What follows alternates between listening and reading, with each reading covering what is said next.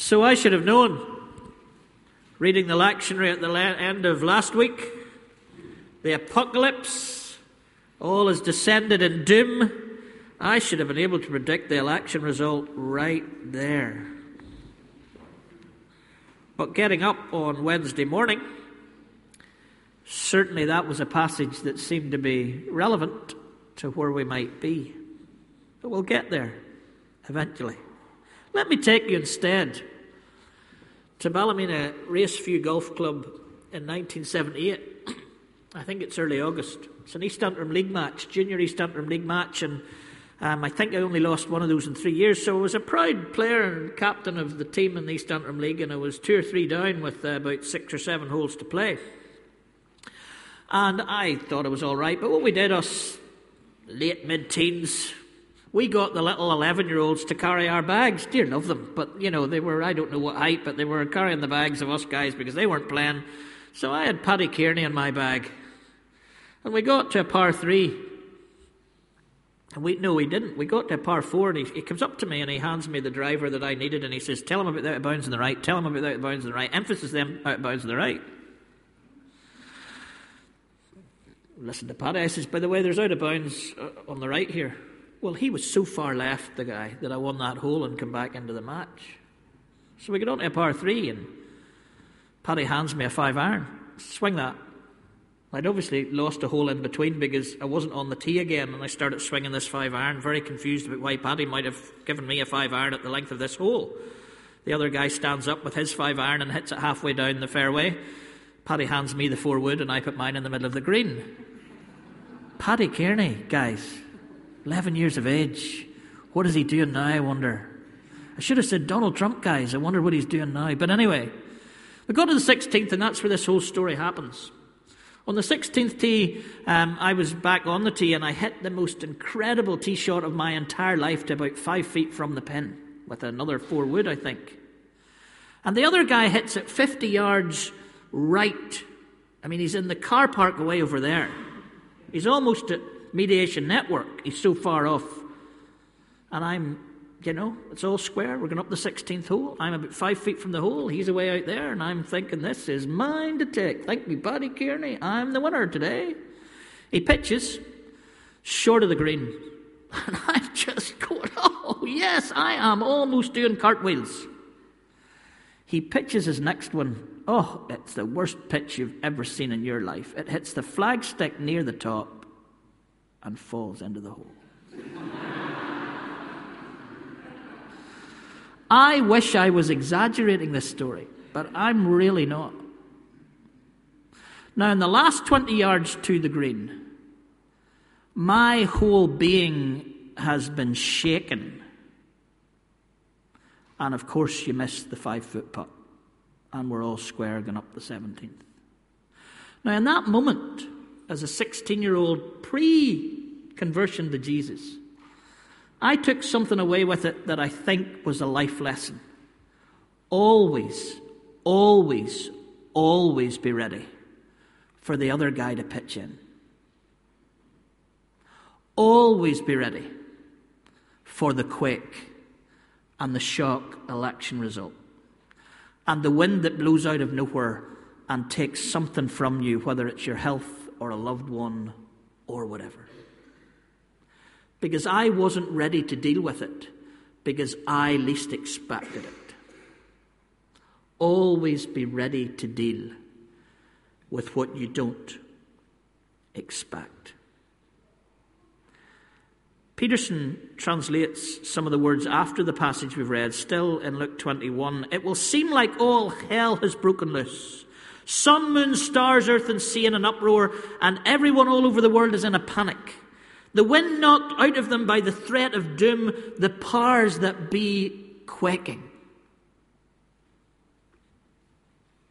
Could be a Facebook status in the week that's passed. But we'll get there. We'll get there. Let me take you to six weeks ago. Philip Orr was with me, and we were talking about what we did a couple of weeks ago in the evening. And we were talking about some other stuff we want to do later in the year about how we engage with the Loyalist community. And we were talking about Donegal Pass, and I'd said about the uh, memorial stone being here. And so Philip said, I'd like to see that stone. So we came round and we stood at the stone, the memorial stone, just right out there as you're going out today. If you go out that way before you come round for coffee, please come round for coffee, then have a look at it. So I'm looking at it, I'm looking at the names, and I'm looking at the years that people went to war or passed away. And Philip is the historian. So he was looking for more. So he looked, and I'm not sure you can check it with me when you go out. It was sometime, I think, maybe around 1973, that there's this little tiny plaque that says relocated. July, it might have been, 1973. And Philip goes, Now that's an interesting date. I wonder what was going on when it was moved from here, from there to here. I wonder what was happening in the streets around us. I wonder what the political situation was like. That's what fascinates us historians, he said. That would be an interesting thing for me to go away and look at. And so he leads us into this passage today. Because you can look at this passage and you can see it as Jesus talking about the temple going to be destroyed in around 33 AD. Around that time, if we take the 33 years and we think AD, there'll be investigations about that. Was it 30? Was it 33? But around somewhere between 30 and 33 AD, Jesus is talking about the temple and he's predicting that it's going to be destroyed. I mean, this is. This is beautiful that the disciples are saying, Look at this place. Isn't this incredible? It's almost Herod's Trump Towers, by the way. Herod has made it this beautiful place. But as well as that, it's obviously the, the soul of Judaism. And we've been there with Jesus now for a couple of Sundays, and we're aware that what's going on in this temple and the importance of this temple. And when he set out for Jerusalem, that this was part of the deal for getting to Jerusalem, and, and he set out to when he would be taken from them, that this was part of that journey, an important part of that journey. In fact, the climactic part of that journey. And we're looking at the temple and we're looking around, and it's incredible. And Jesus says to them, about 33 AD, he says to them, It's going to be destroyed. It's just going to be. There's a pitch in. There's a hitting the flag at the top and dropping in. But you see, Philip would have been saying, when, were the, when, when did Luke write this? You see, it happened, Jesus said the words in about 33 AD. But when did Luke write this down? Now, because of Philip and this, and this memorial stone, I've been looking at that a wee bit more detail than I normally do this week.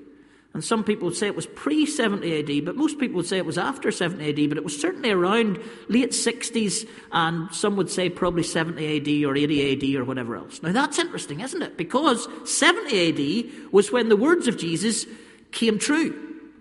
That's when the temple did come down. 66 to 70, that's when the Jews revolted and the Romans come in heavy handed, and by 70 they've got to Jerusalem and they're taken in the walls, and suddenly the temple's destroyed. And Luke's writing about something Jesus said 40 years earlier into the midst of the history of his own particular day and time.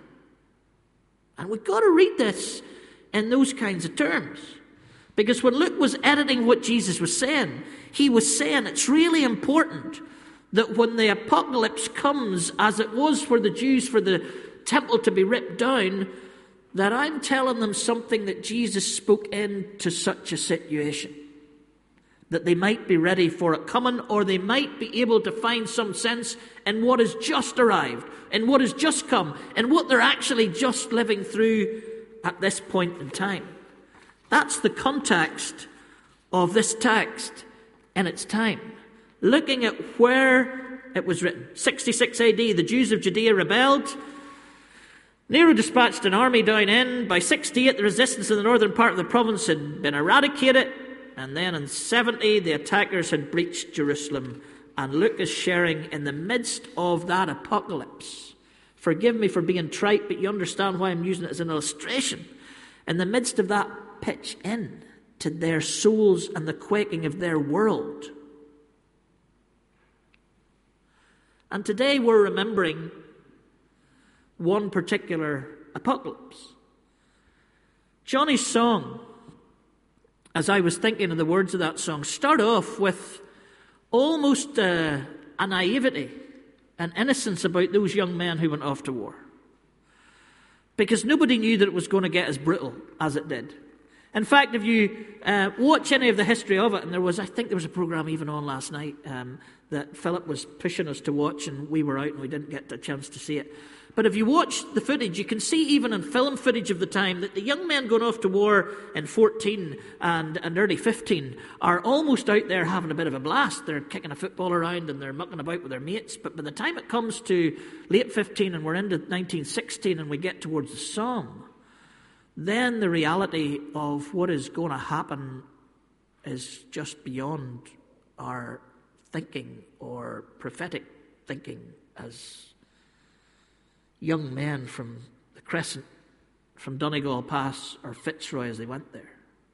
So they went to see the world. They were maybe unemployed, or maybe they just thought, what an opportunity to go and serve my country. They didn't think that they would be involved in this incredible battle that we talk about a hundred years later.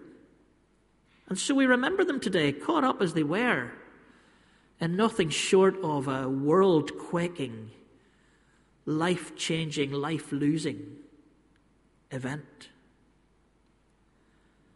But we can't lose Leonard Cohen's words either. I've seen your flag on the Marble Arch. Love is not a victory march. It's a cold and it's a broken hallelujah. And when we wear our poppies, we need to be doing that. We need to be coming with humility. But we also need to be seeing Syria and some of the pictures we're seeing on the news of people of all of our ages, not just our young people, who are living through literally hell on earth at this moment in time. Apocalypse, reality around them as we meet here in church. In even more inhumane ways, perhaps, than we've known in the past. As we remember war this morning, we remember those who lived through the hell of war and we remember those who are living through the hell of war, earthquaking. And to be perfectly honest with you, it seems trite in the midst of that kind of stuff to even talk about Donald Trump. Because who knows? Nobody does. What is actually going to happen? But for many people, particularly friends in America, it was a pitch in. It was a quake they didn't expect. And they were getting up on Wednesday morning, and there's still riots in the streets because there's really many, many of them who don't understand it. But let's get our facts right. If we call ourselves, if, if we call ourselves evangelical Christians, then 86% of them voted for him. I'll be honest, that's the biggest quake for me. I don't think he'll do much. He's not going to build a wall. He's not going to send people home. He's not going to have any different opinion on abortion, actually, than Hillary Clinton, which is why they all voted for him. But evangelical Christianity today, Trump pitched in, and it's in tatters across the world. You can group women. You can bully people. You can hate races. You can build walls against refugees.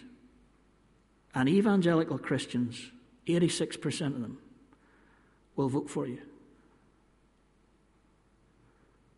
That's a quake in my soul, guys. I do not understand that.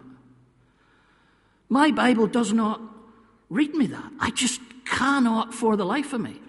And I thought it was some right wing Christian leaders that were leading to this. And then I discovered this week that it's a, one of the main players was a church that many churches in Belfast send their young people to worship conferences at. And I'm even more quaking in what it is to be Christian in 2016 in a world of Donald Trump as president. But that doesn't even, that's not even the worst bit of this.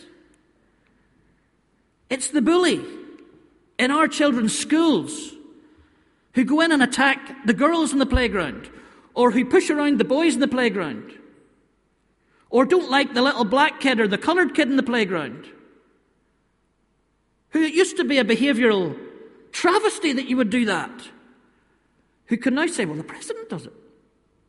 The most powerful man in the world does this. Why should I not be doing it? That probably will be the longest recovery. Not what he said, Not the policies he brings in, but the behavioral patterns of our world now that these things have been endorsed. So, a friend yesterday in America said her coloured friend waited for her outside playgroup on Friday because she wouldn't go in on her own anymore because she needed a white friend to take her in because she was scared of what she would get on the other side. So, black people in America are being told to sit at the back of the bus because those days are gone, folks, and we're back to where it was because Trump's the president. This is a quake. This is a quake and a whole layering of things. And I have friends on Facebook defending him as a good Christian man. Because the guy that stood with him, Pence, is a Christian. That should say all you need to know about Donald Trump. And I'm quake. I'm quaking. But let's get back to Luke, because those are my political opinions and you can ignore them all. Luke tells us something here that I think we've got to hold on to when we remember wars. Not only wars that have been, but wars that are happening around us. He says something to us, whatever happens in the political realms of our day. He says a couple of things to us that we really, really need to remember. The first one's in verse 18. But not a hair of your head will perish. Remember the context of the writing of this. This is a reality for the people listening to it. The temple's been torn down, the Romans are in town, and the Romans are doing a bit of bullying themselves, and they're trying to hold on to this very, very new faith, which actually hasn't even many gospels. They probably had Mark at this stage. So it's, it's, it's, an interesting time for the people who believe in, in, in God. And, and Jesus' words from the temple in those times, Luke's taking them and he's putting them into this place and he's saying there's a couple of things we need to understand here. And the couple of things that I'm drawing out that we need to understand, and there may be more today, there's actually three. This will give you an opportunity to testify, an opportunity for all of us to witness to Jesus. That this will, uh, that the hair, not a hair on your head will, be, will perish, and by your endurance, in verse 19, you will gain your souls. Opportunity. The opportunity we have as the people of God today, evangelical Christian, let other people label us. I mean, that's another thing that for me personally, and this is personal, but it's a very important thing personally. Christians did not call themselves Christians. Other people called Christians Christians. You know, I'm happy with that. I go over and lift Johnny's guitar and put it all around my neck and strum it, am I a guitarist? I could call myself a guitarist. I might even be able to play E and G for you. Am I a guitarist? I could call myself a guitarist. But when you play the guitar and somebody else looks at you and says, Pooh, you're a guitarist. You see the difference there? Let's not label ourselves anything arrogant or smart or better or above. Let's just follow Jesus and see if other people think.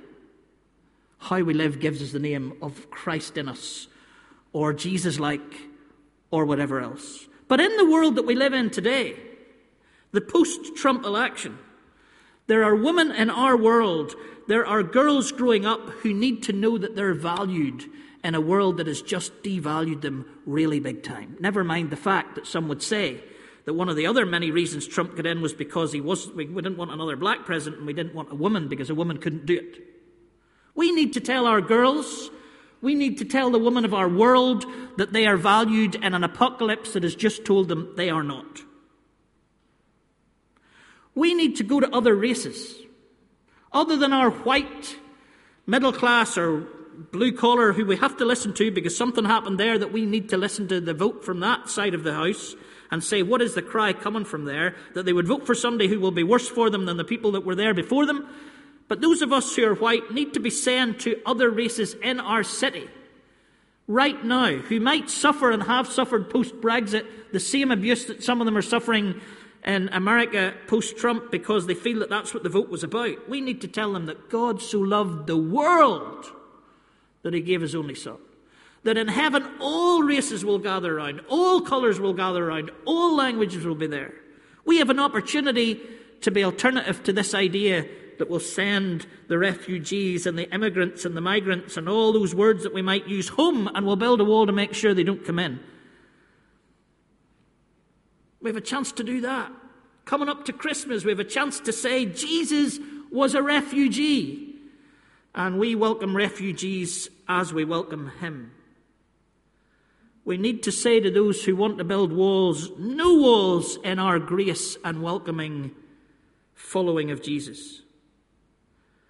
And those who feel left behind and voted in protest, we need to listen to that. That is one of the things in the Brexit vote, that is one of the things that's been happening in the Trump vote, that we need to hear those who've been alienated from whatever has been going on in the establishment up until now opportunities. And then to remember as we see the opportunities that God cares for us, that God is in it with us, that God loves, that God surrounds, and that God cares. In the midst of whatever, the Holy Spirit is a comforter. However, let's not give any of this nonsense that, oh, well, don't worry about it, Steve, because really, the world, just let's just, God loves you. God cares for you. Passive trust in God is not Christian action, Jesus action. Passive trust. Well, all that stuff's going on. I'll just sit here and God's going to look after me. Passive trust is not what Jesus called us to. It is a safety net for when we fall doing the Jesus thing. The Jesus thing is the witness we bear in words and in actions, the binding up like the Good Samaritan did, the overturning of the tables like the Saviour did, the bringing of the good news into the bad news of our world like we're called to do. That's the call. The care and the trust comes in a God that will see us when we fall, when we're knocked over, and all the different ways we might be persecuted as a result of doing the things that Jesus calls us to do. And then finally, it is about endurance. Peterson says, Even so, every detail of your body and soul, even the hairs of your head, is in my care. Nothing of you will be lost.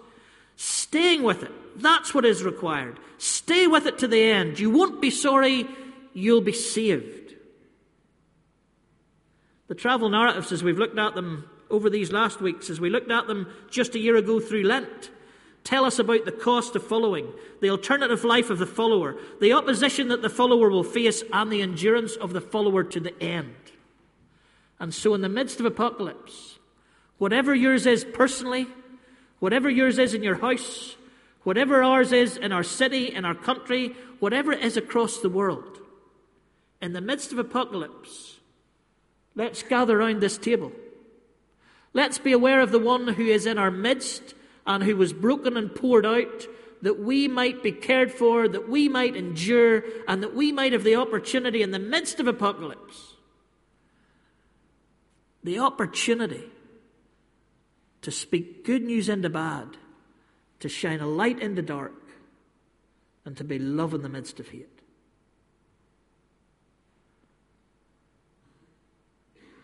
Whatever's going on in our world, let's pray.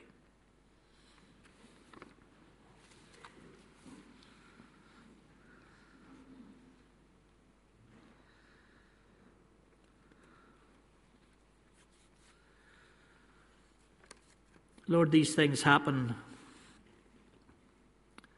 Soul quakes in our lives, literally in the personhood of self, in the home we live in, in our wider family, in our city, and in our world. Moments when a wind blows out of nowhere and knocks us off our feet. This morning, your word speaks of opportunity to serve. Your word speaks of a belief in the fact that you care for us. And your word calls us to endurance.